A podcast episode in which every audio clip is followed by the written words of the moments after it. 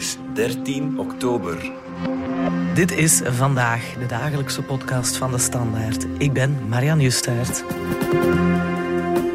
Geen partij die zo open en bloot kan bekvechten als Open V L D, maar nu lijkt er een liberale leegloop aan de gang. Op amper drie dagen tijd hebben twee liberalen hun lidkaart ingeleverd uit onvrede. En in Antwerpen zit de partij daardoor met een levensgroot probleem. Moet voorzitter Tom Ongena zich stilaan zorgen maken? En is de strategie om vol in te zetten op premier De Croo nog wel de juiste?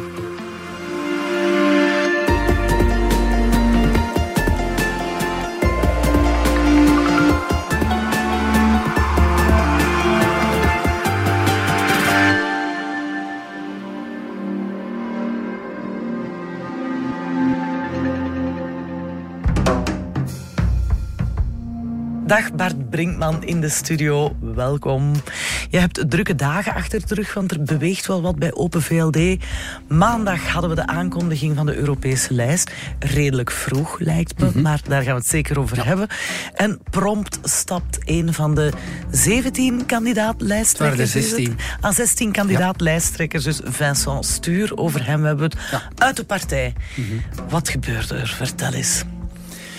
Ja, dat, dat zat er een beetje aan te komen. Uh, Vincent Stuur, denk ik, heeft al maanden, zo niet jaren, heeft hij gewerkt aan een pleidooi om, om de partij nieuwe wegen te laten verkennen, om de partij meer te vernieuwen. Had zijn zin ook gezet altijd op Europa. Hij werkt ook voor de Europese fractie, mm-hmm. werkt eigenlijk voor, uh, voor Guy Verhofstadt.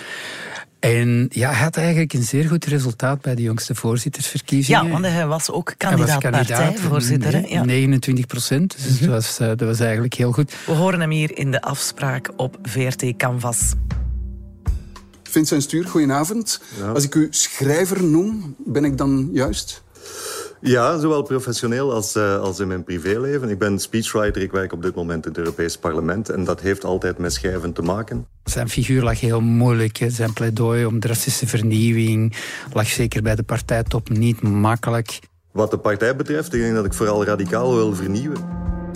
Ja goed, hij heeft ook geen enkele stem gekregen in het bestuur. Dus mm-hmm. ja, over en uit voor, uh, voor Vincent Stuur. Ja. Wat denk ik wel heel jammer is, omdat het een beetje een dwarse denker was. Een heel mm-hmm. goed auteur ook. Uh, heel mm-hmm. goede politieke analyses. Maar uh, nu niet om te zeggen een superbekend figuur. Nee, was niet bekend. Uh, laat staan een stemmenkanon of liep zo. Liep ook niet over van ja. charisma. Dat ja. wist hij ook van zichzelf. En dus ja, in normale omstandigheden zou je kunnen zeggen, je zet zo iemand op twee. Maar ja... de tijden zijn heel moeilijk voor Open V L D. Ja. Waardoor dat je eigenlijk alleen maar kunt zeggen dat een lijsttrekker zeker is van zijn of haar plek. En dan nog, dat zullen we nog moeten zien. Ja. Maar iedereen die op twee, laat staan op drie komt, ja, die mag het vergeten. Ja, ja, ja. En dan twee dagen later opnieuw een uh, lid dat de stekker eruit trekt uh, uit Antwerpen. Erika Caluwaerts, zij is daar wel schepen hè, in de stad Absoluut. zelf. Als politica is ze weinig bekend. Dat ligt voor een groot stuk aan haarzelf. Zij rijdt eigenlijk een totaal onzichtbaar parcours. Maar de gevolgen zijn veel groter, omdat door het feit dat zij aan de slag neemt uit de partij, maar wel blijft zetelen als schepen, ja, betekent dat de facto dat Open V L D uit de meerderheid verdwijnt. Dus voor het eerst in twintig jaar geen liberalen meer in de Antwerpse coalitie. Tenminste... in principe. Men hoopt dat het stadsbestuur een geste zal doen. Een beetje vanuit de redenering. Ja, maar we hebben een bestuursakkoord gemaakt. En dus moet je dat bestuursakkoord kunnen opvolgen. Moet je dat mee mm-hmm. kunnen sturen. Dus dat betekent dat we mee aan tafel moeten zitten. Maar het is zeer de vraag of Bart de Wever daarop zal ingaan. Zo voluntaristisch. Uh... Ja, maar men, men, in het stadsbestuur gaat men ervan uit dat het een interne V L D-kwestie is. En dat ze maar hun eigen problemen ja. moeten oplossen. We luisteren even naar plaatselijk voorzitter Fons Borginon op A T V. Zij is binnengekomen, heeft gevraagd om een verklaring af te leggen voor de vergadering. Ik dacht dat het over iets helemaal anders ging. En ze heeft een briefje voorgelezen waaraan u de inhoud kent. Uh, dat is natuurlijk koud gepakt zijn zonder meer. Het bestuursakkoord van Antwerpen is er één tussen drie partijen en niet tussen individuele mensen. Als iemand van een partij uh, daaruit stapt... dan doet dat geen afbreuk aan de relaties die er bestaan tussen de coalitiepartners.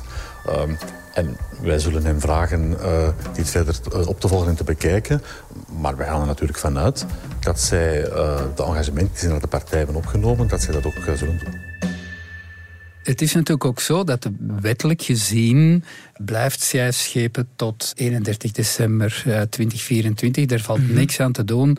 Uh, zij staat op de voordracht die door het gemeentebestuur is uh, goedgekeurd. Ja. Eventueel zou men er kunnen aan denken om haar bevoegdheden af ja. te nemen. Dat kan wel. Maar ja, dat betekent nog altijd niet dat er een, een nieuwe liberale schepen kan toetreden nee, nee, tot nee. het uh, college. Dat is, in principe is dat niet onmogelijk, maar dat is politiek ondenkbaar. Ja. En het is niet de eerste keer, hè, want ik heb uh, zelf ook nog ooit Open V L D gevolgd ja. als uh, wedstrijdjournalist uh, destijds. En ik herinner me die Antwerpse afdeling. Dat is uh, ja, een processie van Echternach. Men heeft daar toch uh, tot grote frustratie van de liberalen, want ja, een havenstad behoort Absoluut, toch ja. wel nee. een liberale partij mm-hmm. toe. Maar men heeft daar toch heel lang gezocht naar goede Open V L D-figuren. Een aantal witte konijnen proberen te lanceren. Mm. Zoals Caluwaerts zelf. Dat was toch ja. iemand die Philippe De Backer destijds... Absoluut, remember ja. Philippe De Backer naar denk, voren schoof. Ik denk dat ja. men nu vol nostalgie aan Philippe De Backer terugdenkt. Oh. Terwijl dat hij eigenlijk ook niet zo goed gescoord heeft. Nee, het is, het is echt wel heel erg... Eh, toch nog niet zo lang geleden. Eh, maar goed, ik draai al een paar jaar mee... Ik denk, ja, tweeduizend, uh, dan hadden ze echt wel een kandidaat-burgemeester. Mm-hmm. En dan waren in volle Verhofstadperiode. En dus ook in Antwerpen uh, dachten de liberalen van het is nu of nooit. Ja, het werd dan uiteindelijk nooit, maar ze hadden wel een goede uitslag. En dan is het heel snel bergaf gegaan. Zeker in tweeduizend zes, toen Ludo van Kampen uit de lijst uh, mm-hmm. moest trekken. En ja, Patrick Janssens toen een geweldig resultaat haalde. En eigenlijk, ja, C D en V, Groen en Open V L D heeft vermorzeld. En Open V L D is daar eigenlijk nooit van hersteld. Um, hebben ook een vrij slechte relatie ook altijd gehad met Brussel, hè, met mm-hmm. de nationale partijafdeling. En ja, je hebt een leegloop gehad. Hè. Dus um, ja, de lokroep van Bart de Wever heeft dan ja, ja, mensen Ludo van Kampen Ludo van Kampen zelf, ja, Annick de ja. Ridder, er zijn ja. ook, ook minder goden. En men heeft zich daar eigenlijk nooit van hersteld. Uh, men heeft dan in een soort wanhoopspoging Annemie Turtelboom uh, richting ja. Scheldestad gestuurd. Maar het was al heel duidelijk dat iemand van Puurs...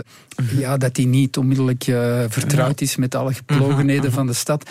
Wat overigens een uh, stadsgenoot van haar, Chris Peters, ja. uh, zes jaar later ook aan de lijven heeft ondervonden. Maar goed, dan bij een andere partij. Ik dacht er ook Om maar te zeggen, het is, het is een heel, heel ja, ja. Uh, moeilijke periode voor de liberalen. En ze hebben...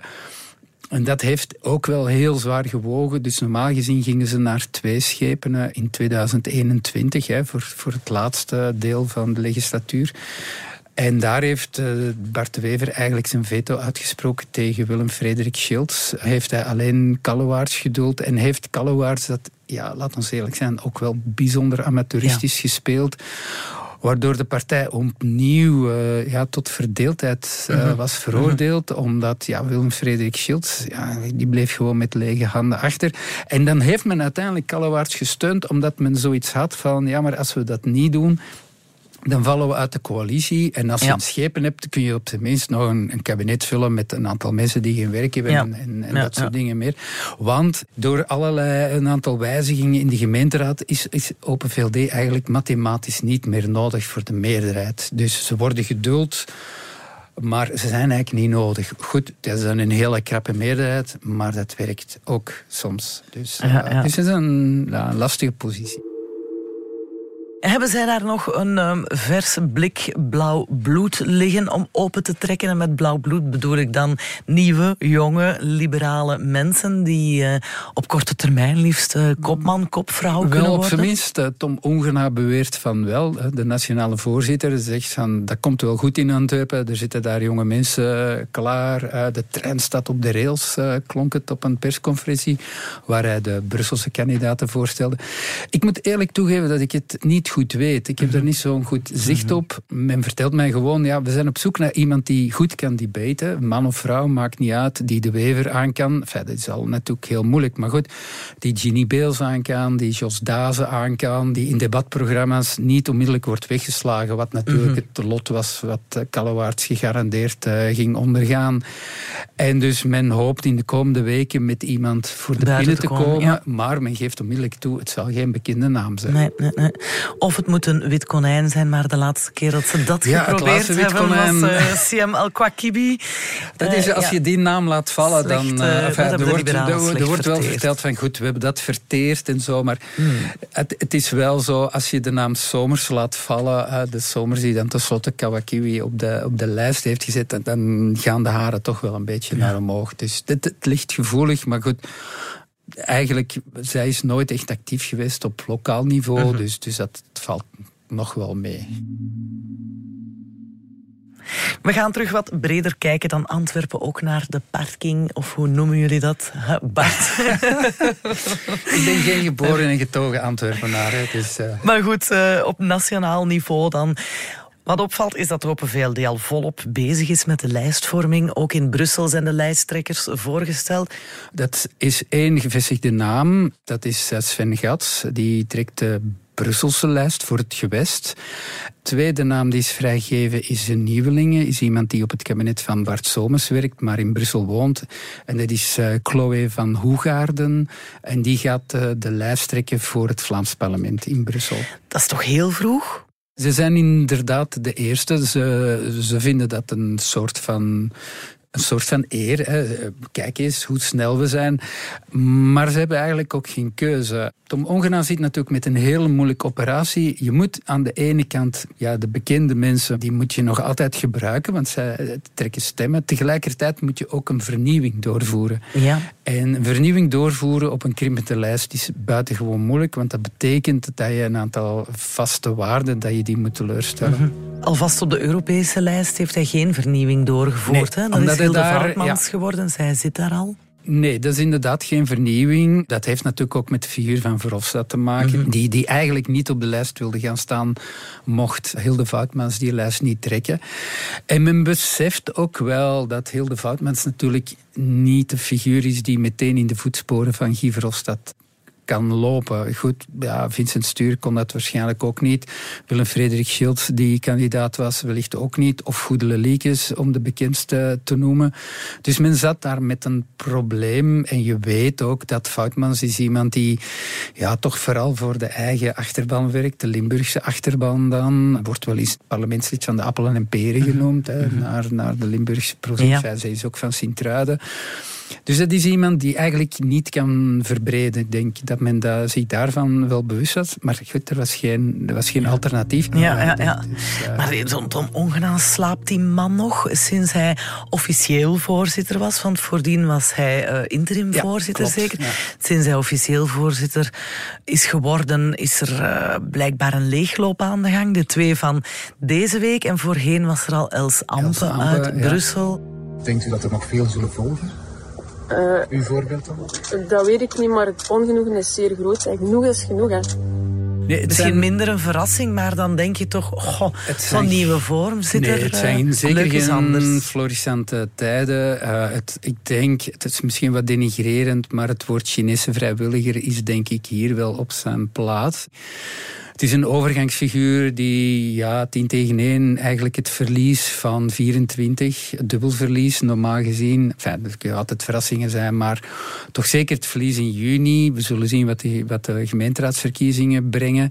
Die dat moet ja, assumeren, moet pakken bij wijze van spreken. Nee. Om dan nadien iemand anders met een propere lei te laten Klopt. vertrekken. En gaan ze daar al van uit bij de liberalen? Is dat inderdaad de spirit uh, binnen de partij? Van uh, we gaan sowieso wel een verkiezingsnederlaag leiden op negen juni? Ja, ik denk wel, ik denk wel dat men nuchter genoeg is dat het verlies wordt. Ik denk dat men alleen hoopt dat Alexander De Croo met een, moet ik het zeggen, massieve eindsprint erin zal slagen om de schade te beperken. Mm-hmm. Maar schade zal er zeker ja. gelopen worden. En ja, de moeilijkheid is natuurlijk, uh, Alexander De Croo mag dan een goed kandidaat zijn. Hij kan alleen stemmen halen in Oost-Vlaanderen. Dus je mm-hmm. moet er dan in slagen om de figuur van De Croo te laten uitzwermen over andere provincies, terwijl je niet op die man kunt stemmen. Dus het is echt niet evident. Ja, het is een, uh, een moeilijke job ja. die Ongena heeft.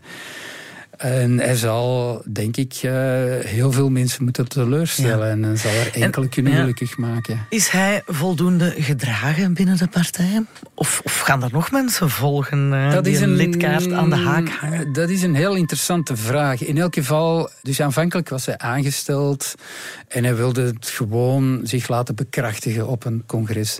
Uiteindelijk heeft men er wel verkiezingen van gemaakt. Hij was er wat tegen, maar achteraf gezien is hij daar blij om. Omdat dat dan wel een beetje zijn positie versterkt heeft, op zijn minst. Heeft een verkiezing gewonnen. Goed, je kunt zeggen, er was maar duizend man of zelfs niet in de zaal en, en veel vijven en zes en het was ook niet digitaal, dat is allemaal wel waar, maar hij heeft die wel gewonnen. En hij geeft toe dat dat zijn positie, zeker in de onderhandelingen die je moet voeren met mensen, dat hij dat wat versterkt heeft. Maar goed, wat zegt dat over de rest? Ik heb er gewoon geen idee van. Want uiteindelijk ja, blijft het een kleine groep die hem gesteund heeft. En veel mensen konden gewoon niet stemmen, omdat ze niet naar Brussel zijn gegaan en omdat je het niet digitaal kon ja, doen. Dus het ja, ja. is een moeilijke vraag. We horen hem hier na zijn verkiezing als voorzitter. Iedereen weet toch dat het sprookjes zijn. Extremistische, communistische sprookjes. Die ultiem tot één ding leiden. Nachtmerries, minder welvaart, minder zekerheid, minder vrijheid. Daarom dat wij liberalen nooit zullen samenwerken met extremisten. Nooit. Ja, jij noemde al premier De Croo, die de meubelen moet redden in de mm-hmm. laatste eindsprint, zeg maar. Daarover gaan we het hebben na de reclame.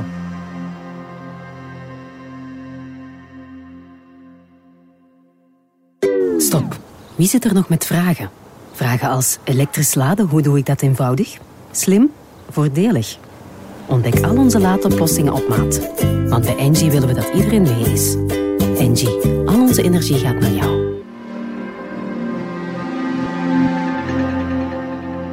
Ja, Bart, we zijn terug bij jou en bij de liberalen. Ja, het gaat er niet geweldig goed, maar premier De Croo moet de meubelen redden. De strategie is bekend, hè? De ja. voorzitter Tom Ongena maakt er ook geen geheim van.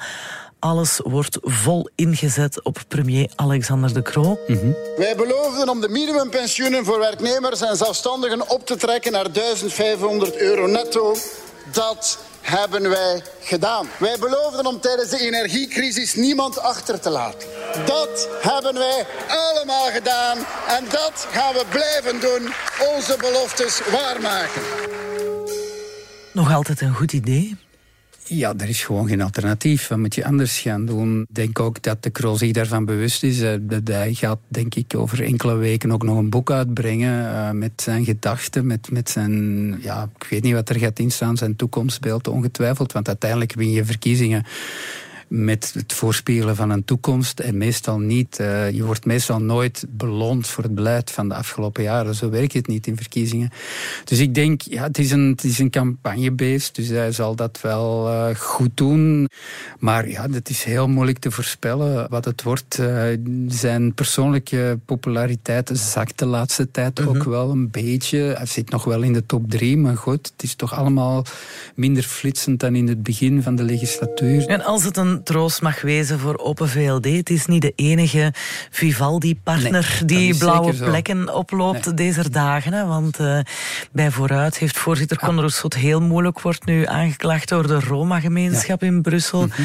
Bij C D en V hebben ze ook weer hun ja. eigen problemen. Ja. Groen wordt slecht Zeker. gepeild. Enfin, ik ga het jou laten opslaan. Nee, maar dit is, is oké, okay, bij Vooruit heeft men uh, een, een beetje een probleem Rousseau, maar goed, die peilingen blijven nog redelijk goed en we zullen zien wat het de komende weken geeft. Hè. Wat zijn woorden allemaal teweeg hebben gebracht bij de publieke opinie. Bij C D en V heb je natuurlijk ook een vergelijkbaar probleem met V L D, maar niet zo zwaar.